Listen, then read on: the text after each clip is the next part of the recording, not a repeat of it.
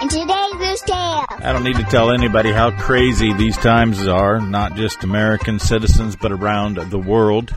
The craziest thing that I just still cannot get my head around is the fact that we are dumping thousands of tanker loads of milk at a time when people need milk. I know that meat production is no different. This week it's reported that 50 plus percent of the packing plant workers are not showing up. I cannot imagine dumping meat along with milk, but sadly enough, this is like the cardinal sin of all foods. It is reported that pork bellies last week started going into dog food and some smaller butcher shops and uh, places of retail report that they did not have a market for pork bellies. When you have an issue in getting bacon from the pig to the person, it's just a matter of time until everything breaks loose. I wanted to share those statistics with you, and yesterday I did not take the time to mention that it was National Beer Day. I wonder if you know why. April the 7th is National Beer Day. We'll revisit that in just a moment.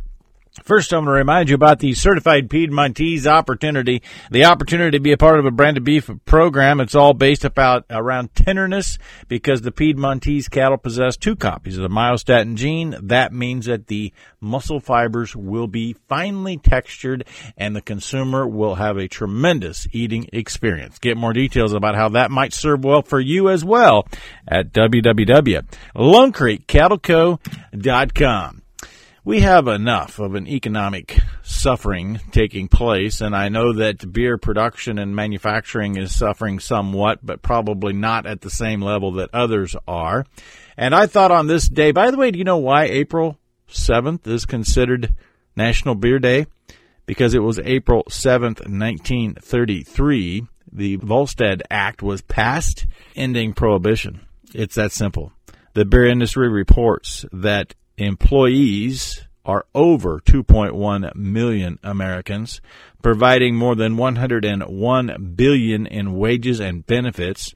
The industry pays more than 59 billion in business, personal, and consumption taxes. The combined economic impact of brewers, distributors, retailers, supply chain partners, induced industries totaling more than 328 billion with a B in 2018.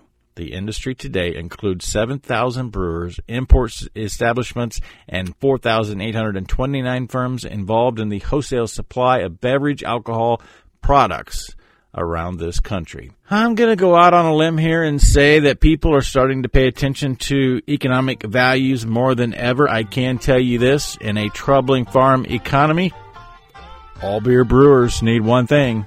They need the farmer and grains to ferment. I'm Trent Loos Loos Tales. Always remember, be gentle, stay firm.